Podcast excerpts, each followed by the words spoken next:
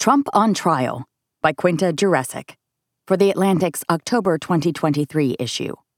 Read by Marnie Penning for Curio. No one wants to appear before a judge as a criminal defendant. But court is a particularly inhospitable place for Donald Trump, who conceptualizes the value of truth only in terms of whether it is convenient to him. His approach to the world is paradigmatic of what the late philosopher Harry Frankfurt defined as bullshit.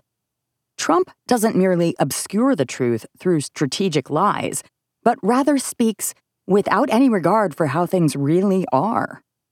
This is at odds with the nature of law, a system carefully designed to evaluate arguments on the basis of something other than because I say so.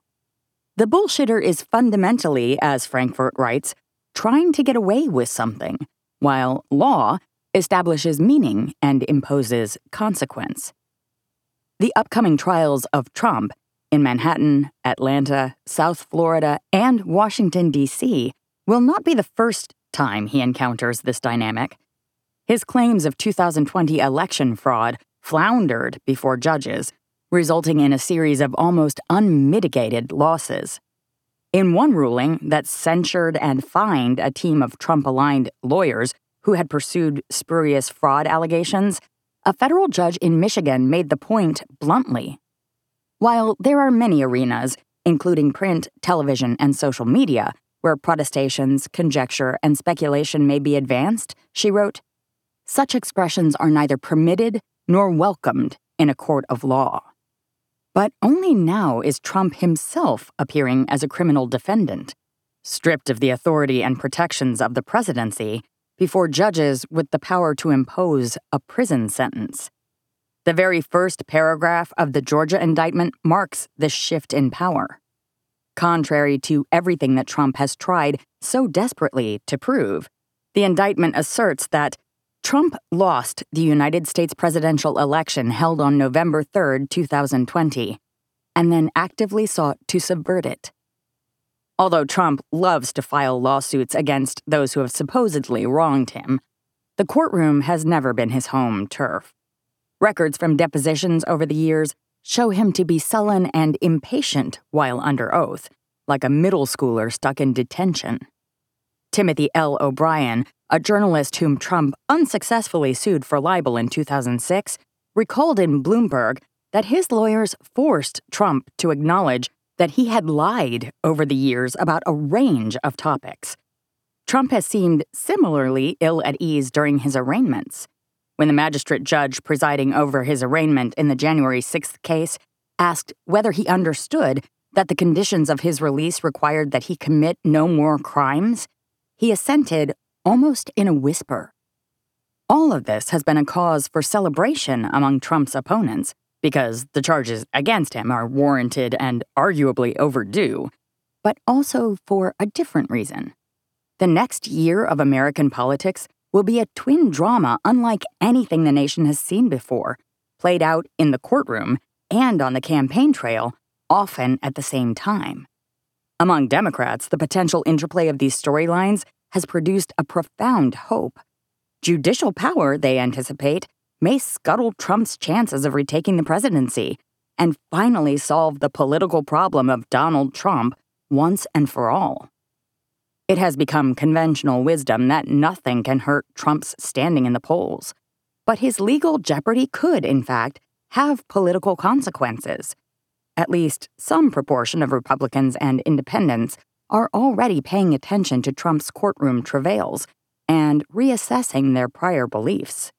A recent report by the political science collaborative Bright Line Watch found that following the Mar a Lago classified documents indictment in June, the number of voters in each group who believed that Trump had committed a crime in his handling of classified information jumped by 10 percentage points or more to 25 and 46 percent, respectively.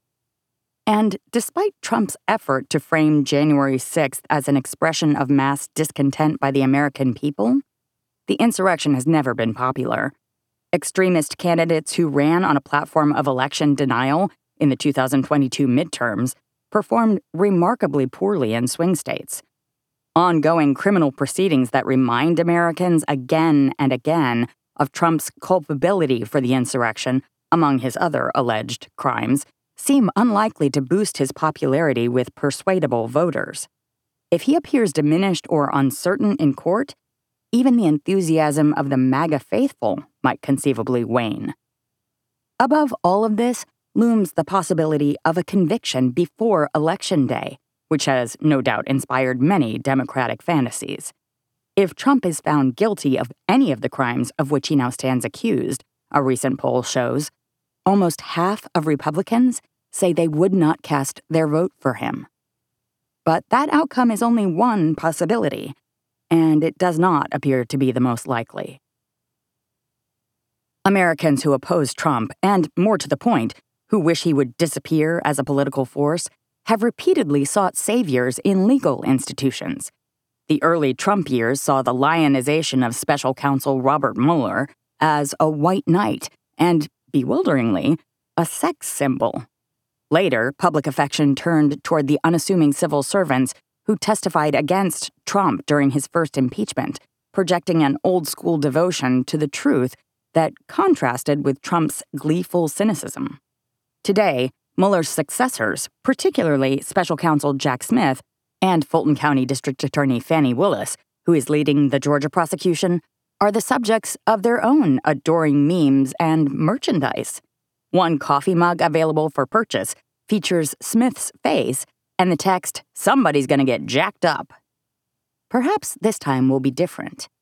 With Trump out of office, Smith hasn't been limited, as Mueller was, by the Justice Department's internal guidance prohibiting the indictment of a sitting chief executive. Willis, a state prosecutor, operates outside the federal government's constraints, and neither Bill Barr nor Republican senators can stand between Trump and a jury. The indictments against Trump have unfolded in ascending order of moral and political importance. In April, the Manhattan District Attorney Alvin Bragg announced charges for Trump's alleged involvement in a hush money scheme that began in advance of the 2016 election.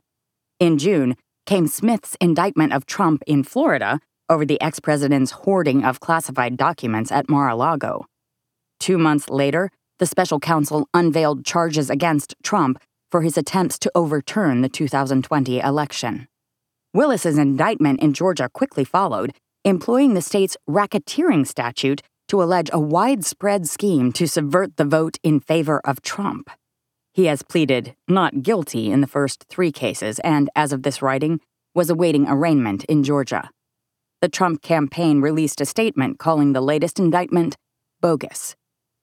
But each case has its own set of complexities. The New York one is weighed down by a puzzling backstory of charges considered, not pursued, and finally taken up after all that leaves Bragg's office open to accusations of a politically motivated prosecution.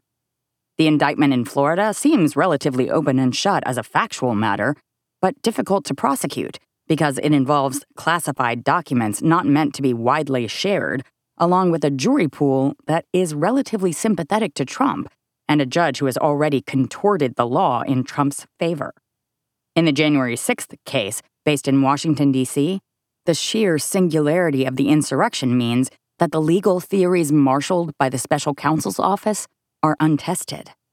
The sweeping scope of the Georgia indictment, which involves 19 defendants and 41 criminal counts, may lead to practical headaches and delays as the case proceeds. Trump's army of lawyers will be ready to kick up dust and frustrate each prosecution. As of July, a political action committee affiliated with Trump had spent about $40 million on legal fees to defend him and his allies. The strategy is clear delay. Trump has promised to file a motion to move the January 6th proceedings out of Washington, worked regularly to stretch out ordinary deadlines in that case, and tried, unsuccessfully, to move the New York case from state to federal court. The longer Trump can draw out the proceedings, the more likely he is to make it through the Republican primaries and the general election without being dragged down by a conviction. At that point, a victorious Trump could simply wait until his inauguration, then demand that the Justice Department scrap the federal cases against him. Even if a conviction happens before Americans go to the polls, Trump is almost certain to appeal, hoping to strand any verdict in purgatory as voters decide whom to support. Currently, the court schedule is set to coincide with the 2024 Republican primaries. The Manhattan trial, for now, is scheduled to begin in March. In the Mar a Lago case, Judge Aileen Cannon has set a May trial date, though the proceedings will likely be pushed back. In the January 6th case, Smith has asked for a lightning fast trial date just after New Year's. In Georgia, Willis has requested a trial date in early March. But still, what little time is left before next November is rapidly slipping away. In all likelihood, voters will have to decide how to cast their ballot before the trials conclude. The pileup of four trials in multiple jurisdictions would be chaotic even if the defendant were not a skillful demagogue running for president. There's no formal process through which judges and prosecutors can coordinate parallel trials, and that confusion could lead to scheduling mishaps and dueling prosecutorial strategies that risk undercutting one another. For instance, if a witness is granted immunity to testify against Trump in one case, then charged by a different prosecutor in another, their testimony in the first case might be used against them in the second, and so they might be reluctant to talk. In each of the jurisdictions, defendants are generally required to sit in court during trial, though judges might make exceptions. This entirely ordinary restriction will, to some, look politically motivated if Trump is not allowed to skip out for campaign rallies, though conversely, Trump's absence might not sit well with jurors who themselves may wish to be elsewhere. All in all, it may be hard to shake the appearance of a traveling legal circus. Attacking the people responsible for holding him to account is one of Trump's specialties. Throughout the course of their respective investigations, Trump has smeared Bragg, who is black, as an animal, Willis, who is also black, as racist, and Smith as deranged. Just days after the January 6th case was assigned to Judge Tanya Chutkan, Trump was already complaining on his social media site, Truth Social, in all caps, that there is no way I can get a fair trial, with Chutkan presiding. In the January 6th cases she has handled, she has evinced little sympathy for the rioters. Anything that goes wrong for Trump during the proceedings seems destined to be the subject of a late night Truth Social post or a wrathful digression from the rally stage. However damning the cases against Trump, they will matter to voters only if they hear accurate accounts of them from a trusted news source. Following each of Trump's indictments to date, Fox News has run segment after segment on his persecution. A New York Times Siena College poll released in July, after the first two indictments, found that 0% of Trump's loyal MAGA base, about 37% of Republicans, believes he committed serious federal crimes. And beyond the MAGA core? A recent CBS News poll showed that 59% of Americans and 83% of self described non MAGA Republicans believe the investigations and indictments against Trump are, at least in part, attempts to stop him politically. Trump and his surrogates will take every opportunity to stoke that belief, and the effects of those efforts must be balanced against the hits Trump will take from being on trial. Recent poll numbers show Trump running very close to President Joe Biden, even after multiple indictments, a fairly astonishing achievement for someone who is credibly accused of attempting a coup against the government that he's now campaigning to lead. The law can do a great deal, but the justice system is only one institution of many, and it can't be fully separated from the broader ecosystem of cultural and political pathologies that brought the country to this situation in the first place. After Robert Mueller chose not to press for an indictment of Trump on obstruction charges because of Justice Department guidance on presidential immunity, the liberal and center right commentariat soured on the special counsel, declaring him to have failed.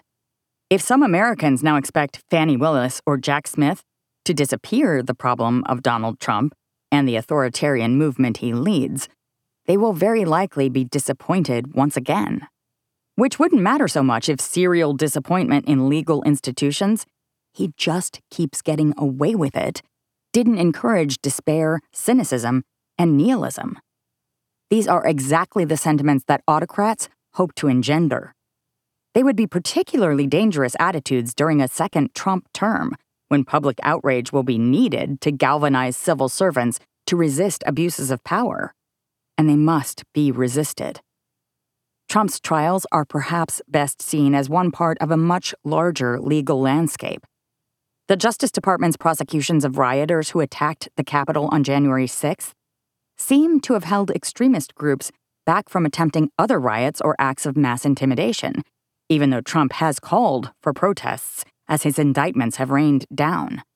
Michigan Attorney General Dana Nessel recently announced criminal charges alleging that more than a dozen Republicans acted as fake electors in an effort to steal the 2020 election for Trump, and as a result, would be accomplices in Trump's further plots may be less inclined to risk their own freedom to help the candidate out. Likewise, some of those lawyers who worked to overturn the 2020 vote have now been indicted in Georgia and face potential disbarment, which could cause other attorneys to hold back from future schemes. This is a vision of accountability as deterrence, achieved piece by piece. Even if Trump wins a second term, these efforts will complicate his drive for absolute authority. And no matter the political fallout, the criminal prosecutions of Trump are themselves inherently valuable. When Trump's opponents declare that no one is above the law, they're asserting a bedrock principle of American society, and the very act of doing so helps keep that principle alive. None of this settles what may happen on Election Day, of course, or in the days that follow but nor would a conviction. If a majority of voters in a handful of swing states decide they want to elect a president convicted of serious state and federal crimes, the courts can't prevent them from doing so.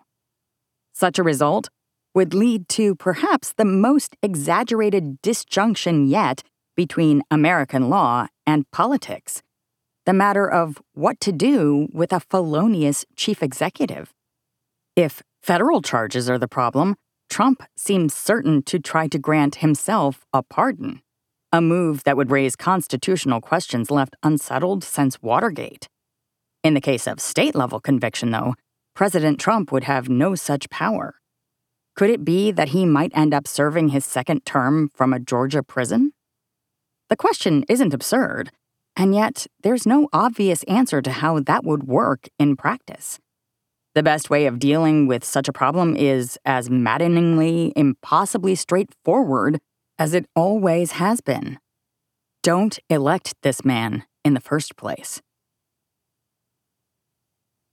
That was Trump on Trial by Quinta Jurecic from The Atlantic on August 30th, 2023. Read by Marnie Penning for Curio.